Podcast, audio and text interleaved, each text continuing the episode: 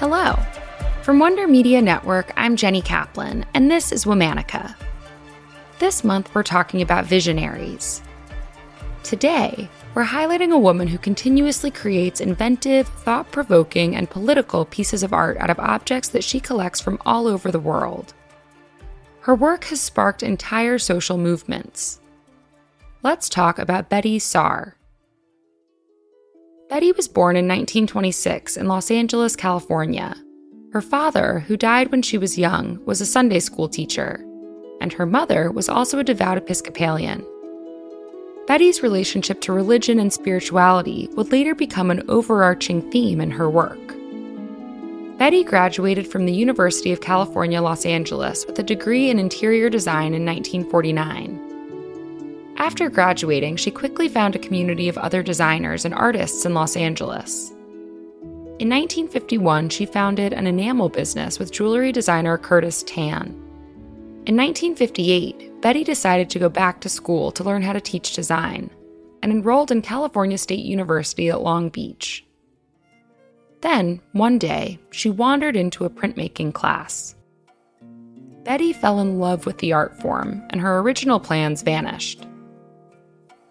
After diving into printmaking, she started experimenting with assemblage, an art form where she would assemble disparate objects together to form a cohesive whole. Her work was heavily influenced by the political landscape at the time, responding to current events like the Watts Rebellion in 1965 and the assassination of Dr. Martin Luther King Jr. in 1968. At the height of this political moment, Betye produced Black Girl's Window in 1969 piece was made out of a wooden window frame that Betye salvaged. Inside the panes of the window, there are a number of mystical icons the moon and stars, the sun, a lion, an eagle, a novelty shop Halloween skeleton, and at the bottom, in the largest pane, there's a silhouette of a black girl. She has wide open eyes, and her hands, dotted with yellow and red constellations, are pressed up against the window. Betye's assemblages grew and changed over time. In the early 1970s, she became inspired by artists from all over Africa who made pieces with organic matter, like feathers, dirt, and hair. She began traveling all over the world to collect objects for her assemblages to Nigeria, Morocco, Haiti, Brazil, and beyond. She also collected objects that were negative caricatures of black people. She put those pieces in her work imbuing them with new power. In 1972, Betye created a piece entitled The Liberation of Aunt Jemima. To make it, she used a store bought Jim Crow era Mammy figure. The figurine was originally holding a kitchen notepad and pencil, but Betye replaced those with a black power fist and a rifle.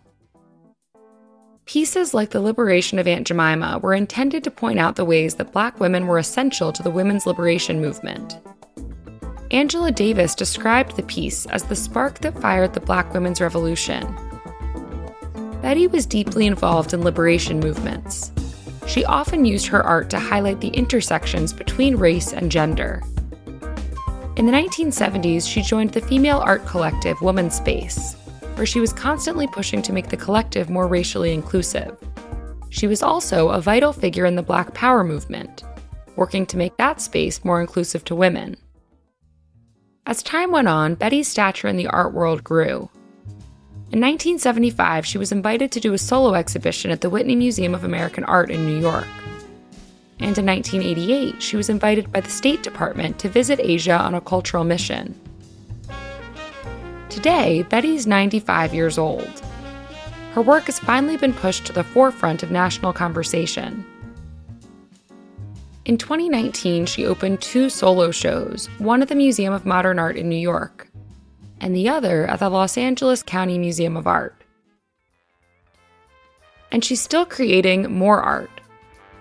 Betye's studio is bustling, chock full with objects such as alarm clocks, antique books, bird cages, and mammy dolls. Any one of those things might just find its way into one of Betye's assemblages. All month, we're highlighting artistic visionaries. Special thanks to Liz Kaplan, my favorite sister and co creator. And special thanks to Alessandra Tejeda, who curated this month's theme. For more information on the artists we're highlighting and to see some of the works we're talking about, find us on Facebook and Instagram at Womanica Podcast. Talk to you tomorrow.